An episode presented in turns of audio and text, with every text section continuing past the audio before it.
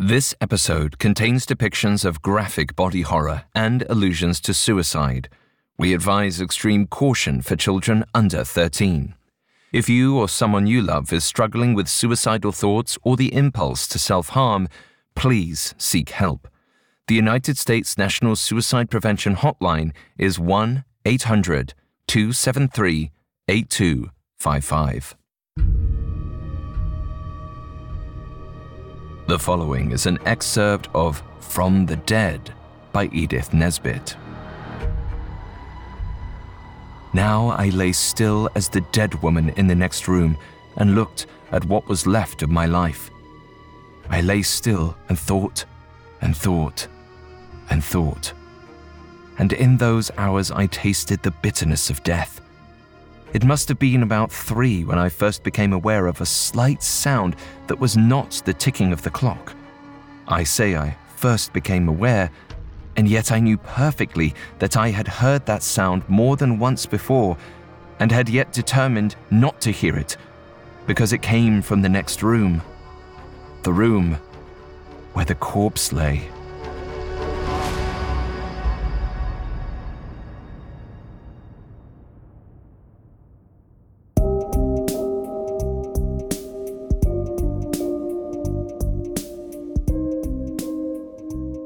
Good evening, everyone, and welcome back. I'm Alastair Murden, and this is Haunted Places Ghost Stories, a Spotify original from Parcast. In this series, we reimagine ghostly tales from some of history's greatest authors. The following version is our own unique take. It may feel familiar in some ways and different in others. We hope you enjoy it. You can find episodes of Ghost Stories and all other Spotify originals from Parcast for free on Spotify. Today's episode is the third installment in our final series, Edith and Edith. In honor of Women's History Month, we're releasing adaptations of Edith Nesbit and Edith Wharton's greatest horror stories.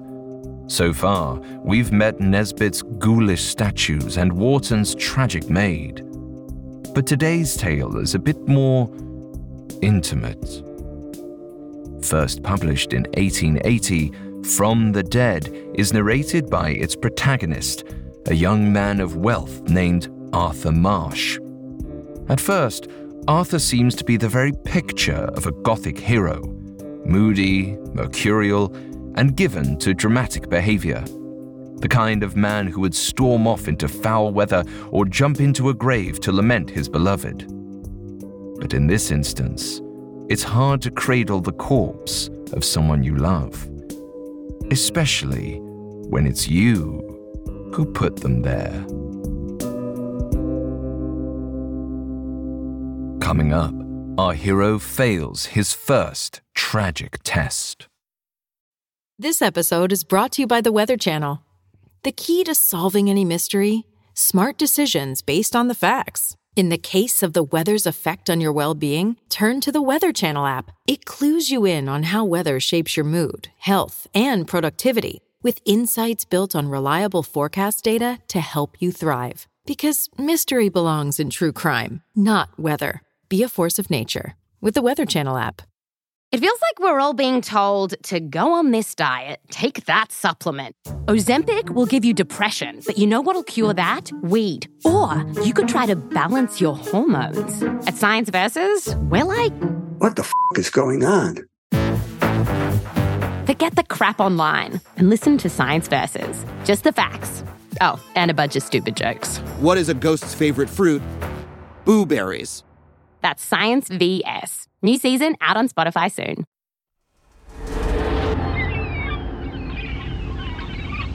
The spray of the sea chilled me as I watched the cold waves crash below.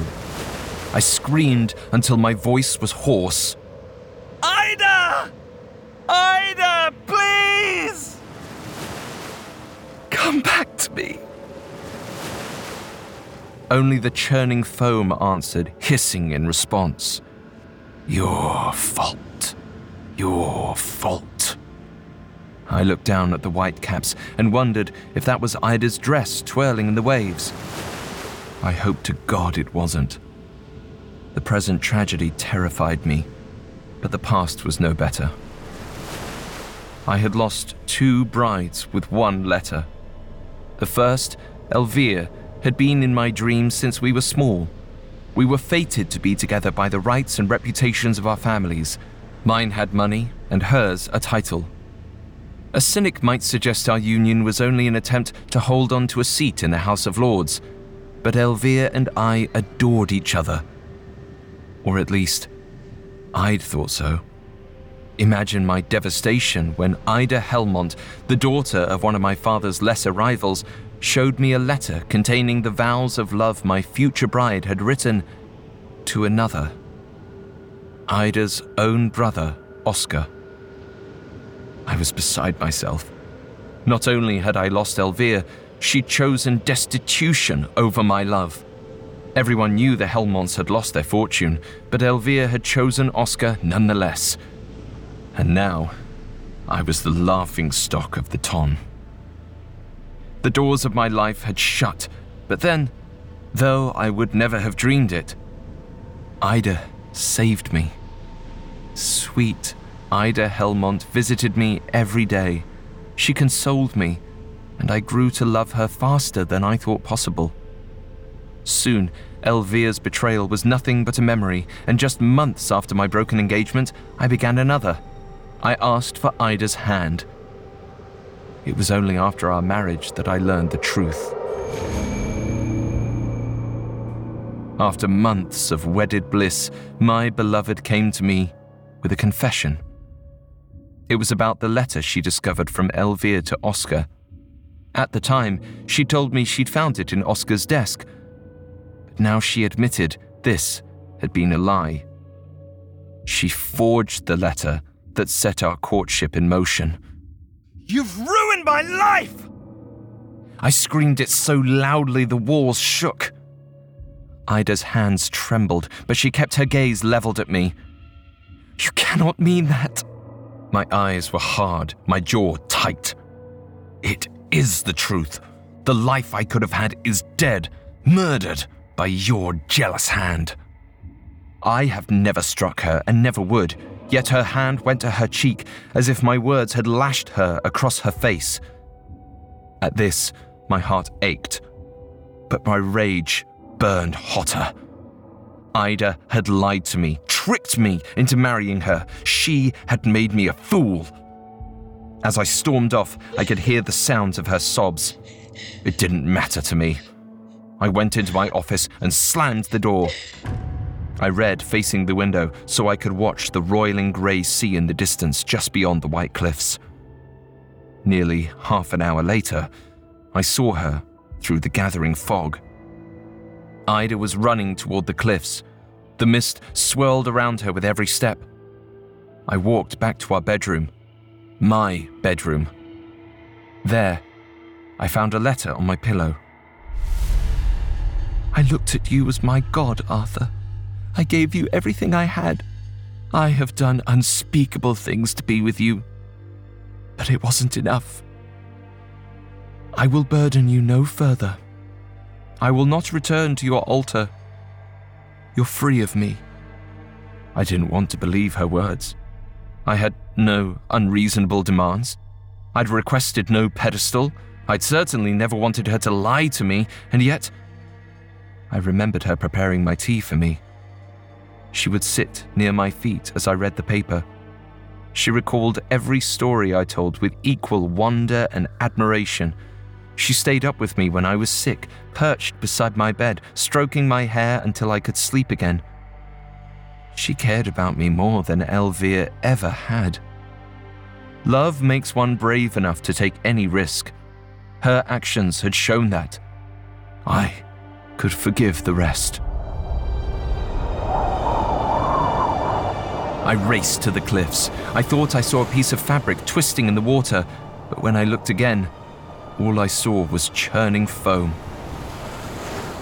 Something screamed in my ear. Wind or Ida, I didn't care. I screamed back. Stay! Please stay! Nothing answered me. When the cold became too much, I instructed the servants to keep searching. They couldn't say where she'd gone. They'd lost her in the fog, they said.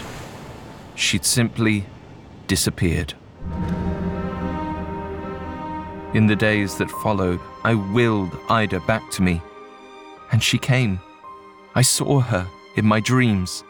Her face was swollen, her eyes were red, and her dress was in tatters. In spite of this, she was still so lovely. I tried to take her in my arms, but she wouldn't let me. And when I tried to speak to her, she was silent. I sank to my knees and reached for her, begging her forgiveness. But she always pulled away.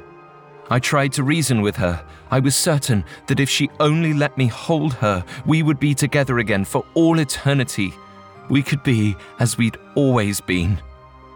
These dreams continued after that night, each the same as the last. During the day, I did what I could to exhaust myself so I could spend more hours with Ida at night.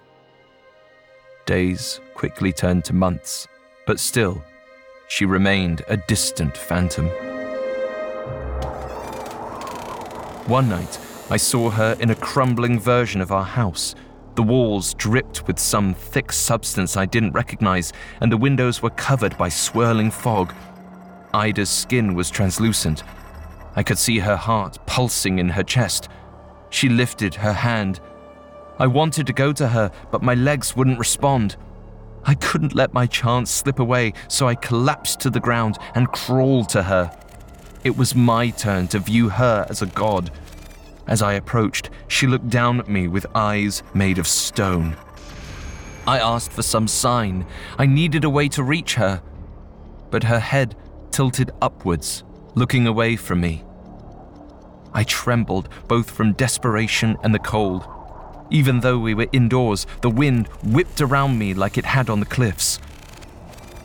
Then, finally, Ida looked at me, and though her lips did not move, I heard her scream. My body jerked awake. In my terror, I'd woken myself up from the dream. I settled back into bed, cursing myself, and closed my eyes. But try as I might, sleep wouldn't come. In the early hours of the morning, a knock sounded at my door. My valet handed me an envelope, a telegram. I could smell Ida on the paper, juniper berries and lavender. My pulse raced as I tore open the letter, my eyes racing over her word. It read, Come to me at once at Apingshaw Farm in Mellor. I am dying. You must come. Ida. My heart leapt. She must have meant she was wasting away without me. Ida had always had a poetic spirit, but now we would start anew. I immediately had my valet book the first train to Derbyshire. Mellor was a small village near Ida's parents' estate. I was a bit annoyed to realize her family must have been concealing her whereabouts from me, but the resentment didn't last. Very soon, we would be together again. Hours later, I arrived to find the station was very far from the farm, so I took a coach over the bleak looking hills. I didn't see Apingshaw Farm until we were right upon it. The broken down house and barn were too small to appear on the horizon. I was certain the driver had made a mistake, but he told me there was only one aping Apingshaw in all of Derbyshire County. It had been derelict for many years. People said it was haunted. My heart broke as I realized what had happened. Poor Ida was squatting near her parents' land, too embarrassed to admit she was hurting, too scared to ask for help. I leapt from the carriage and knocked on the door. The wood wobbled under my fist, but I continued rapping until the door opened to reveal Elvire. The woman my dear Ida had prevented me from marrying. My jaw dropped. But she didn't look surprised to see me. You're too late. She died yesterday. I felt a large crack split through my soul, sharp and cold. It couldn't be true. I said, You must be mistaken. She was waiting for me. Elvire glared at me. Well, she stopped waiting. Coming up, Arthur faces his beloved one last time. The I 5 Strangler, the Southside Dentist, the Berlin Butcher. Meet the many faces of evil in the Spotify original from Parcast, Serial Killers. Every Monday and Thursday, take a journey through the origin, evolution, and madness of a real life murderer, exploring the reasons why they lived to kill. Using extensive research and details you won't hear anywhere else, Serial Killers takes an in depth look at the horrors beyond the headlines. With hundreds of episodes available to binge and new ones released weekly, get to know the killers, crimes, and cases that left an indelible stain on history. Follow the Spotify original from Parcast, Serial Killers. Listen free only on Spotify. Now, back to the story.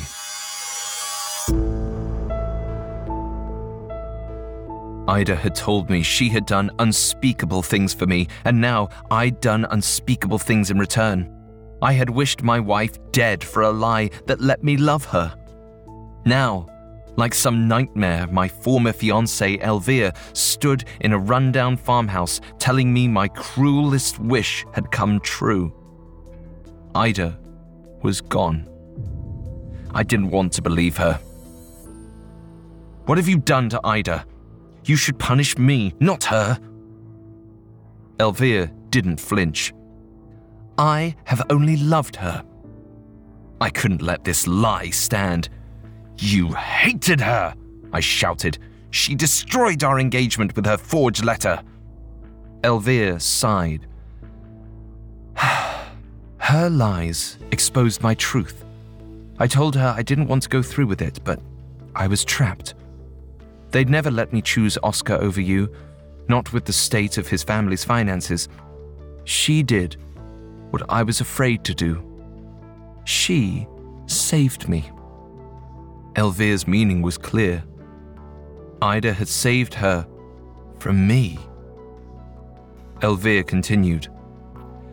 Whatever her faults, Ida was genuine, trusting. She wanted a hero. She got you. That is not her fault. My heart pounded in my ears. I opened my mouth to argue but said nothing.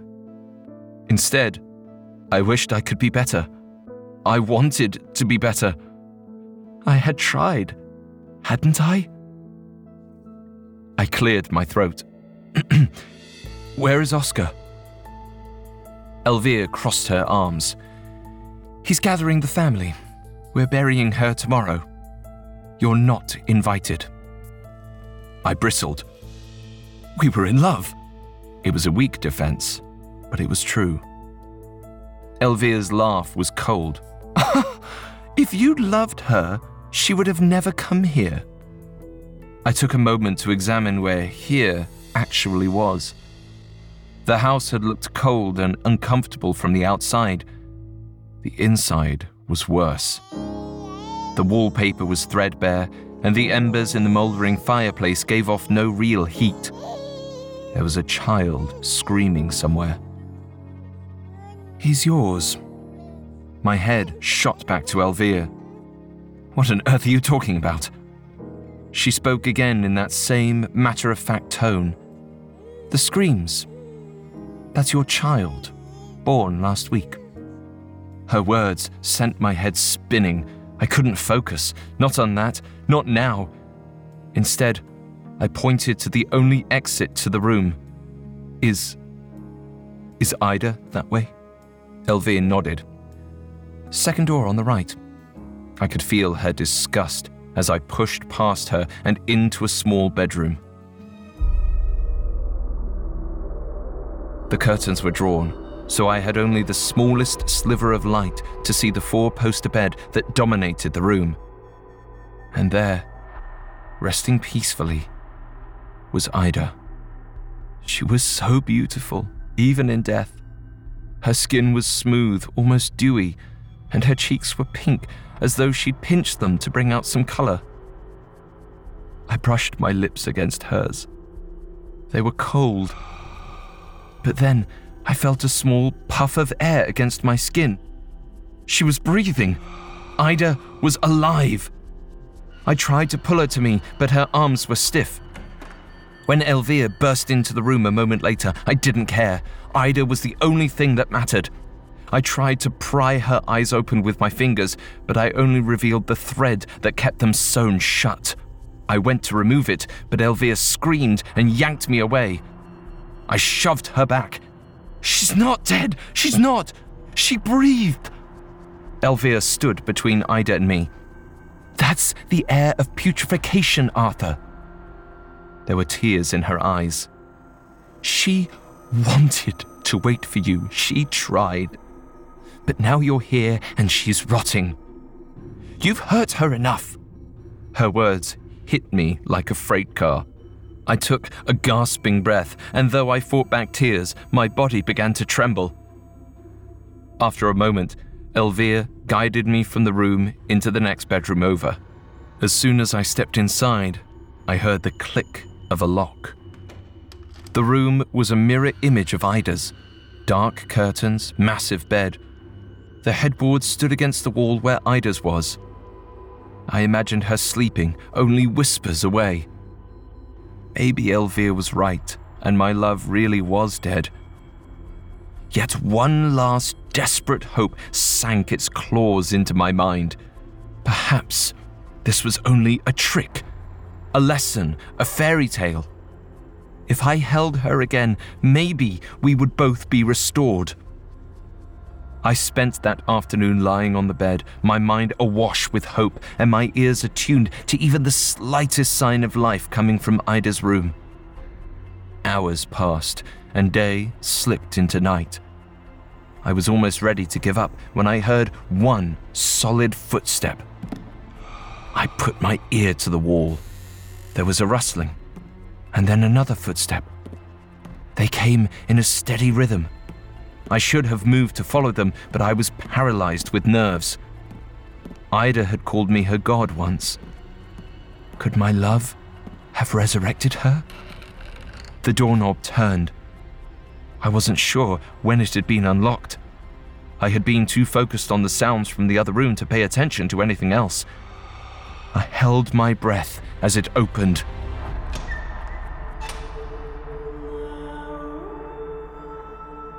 My wife stood in the doorway, framed by a sliver of moonlight shining through the dark curtains.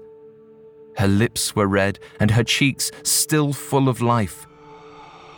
But she walked in odd, stilted movements, like a puppet. She reached up to fumble with the thread laced through her eyelids. I wanted to rush to her to say, Let me do that, darling. But seeing her like this, I couldn't move. Her nightgown was bulging around the middle. I thought at first it was simply an effect of birthing our son, but this was not the shape of a mother who had recently given birth. The bulge was lopsided. Something leaked from beneath her dress.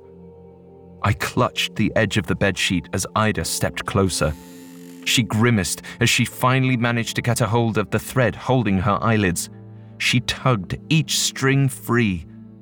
The lids rose to reveal blood crusted sockets and grey, desiccated eyes. Ida unwrapped the bandage tied at the top of her head. Her jaw fell open, fully unhinged. She winced and adjusted it. Then she spoke in that same perfect voice I knew so well. You came. I told Elvira you would. She doesn't know how good you are, but I do. Have you seen our son? A spider crept out of her ear and down her neck. She didn't seem to notice. Her eyes were fixed on me. Say something, Arthur. We're together again. The words caught in my throat. This wasn't some blessed resurrection. This was something different. This was a dead thing given the kiss of life to haunt me. I didn't feel comforted. I was terrified. My mind was reeling. Would she drag me into death with her? I may hate myself immensely, but I have never wished for that. She was still smiling at me with those same adoring eyes. Tell me you love me. I tried to hide the tremble in my voice. I love you, as I've never loved another. Ida's lips pulled into a misshapen smile. I realized they weren't red, but purple and brown, swollen with some unknown liquid. Will you kiss me again, Arthur? Bile rose in my throat. I could not feel that dead thing on me. I would not. She must have seen it on my face. She wept clotted blood. You hate me. I frighten you, and you still hate me. I tried to keep my voice level and soothing. No, no, no. I only. You've changed, my love. She sniffled, wiping the thick blood across her cheeks. I know I've changed. But if you hold me again, we can be together always. You want that, don't you? I realized suddenly that this must be a dream. There was no walking corpse, no Ida back from the dead. There was only my guilt. I pulled the sheet over my head and lay down, willing myself to dispel this nightmare. I felt her tugging at my hands, but I would not let her take hold. Arthur! Arthur, stop! Please, stay! The white sheet darkened to a foggy grey. My vision was distorted around the edges. I could feel a pressure in my head. Sleep was so close. I could be rid of her in a moment. The assault stopped very suddenly. I felt the pressure on the bed change. Then I heard her voice again, small and mournful. I'll sit here, my love, until you feel better. Will you let me stroke your hair? My pulse thundered in my ears. I needed to sleep. She'd always been so good at getting me to sleep. Perhaps if I didn't look at her. All right, I said. I remained beneath the sheet and waited. A delicate hand touched my head through the fabric. Rest, Arthur. Rest. With Ida's macabre blessing, I passed into the deepest sleep I've ever had. I woke to the sound of screams. I quickly pulled the sheet off of my head. Elvira stood beside my bed, mouth agape. What have you done to her, you monster? I followed their gaze to the foot of the bed. Ida was still sitting there, frozen. She was watching me with still, dead eyes. Her jaw hung open unnaturally. I scrambled to the other side of the bed, trying to get away. Ida swayed. I waited for her to catch herself, but her limbs didn't move. Finally, her rigid form toppled out of the bed, landing splayed and broken on the floor. Truly a corpse, now and forever.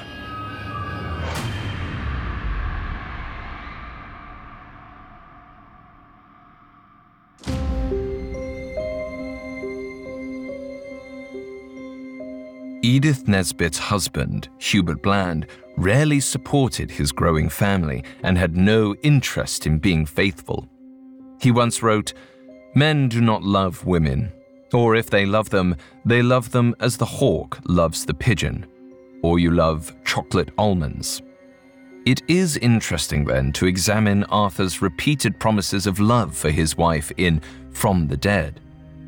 Ida asked him to prove it by embracing her corpse, and Arthur is certain that if he can manage that, they will be together.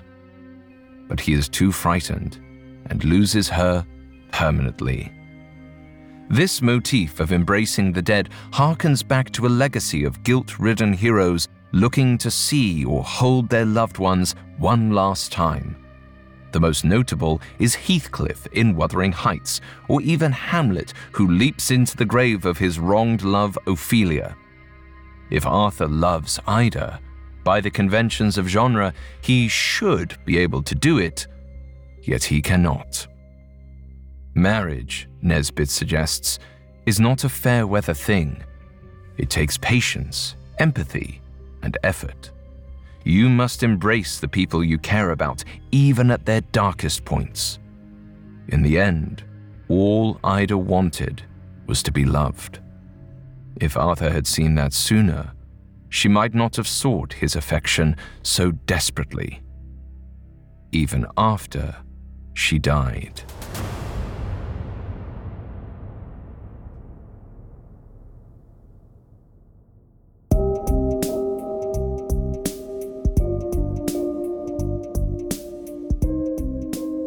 Thanks again for tuning into Haunted Places Ghost Stories. Join us next Thursday for another tale from Edith Nesbit and the penultimate episode of our show. You can find more episodes of Ghost Stories and all other Spotify originals from Parcast free exclusively on Spotify. See you on the other side. Haunted Places Ghost Stories is a Spotify original from Parcast. It is executive produced by Max Cutler, sound designed by Russell Nash, with production assistance by Ron Shapiro, Trent Williamson, Carly Madden, and Travis Clark. This episode of Haunted Places Ghost Stories was written by Jen Roche and Lil DeRitter, with writing assistance by Robert Teamstra and Alex Garland, fact checking by Audrian Romero, and research by Mickey Taylor. I'm Alastair Murden.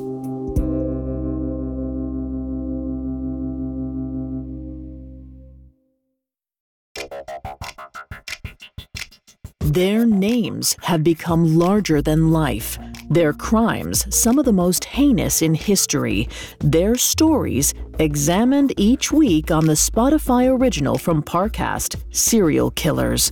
Every Monday and Thursday, journey past the headlines and into the minds and motives of the murderers who forever changed the face of history. Follow the Spotify original from Parcast, Serial Killers. Listen free only on Spotify.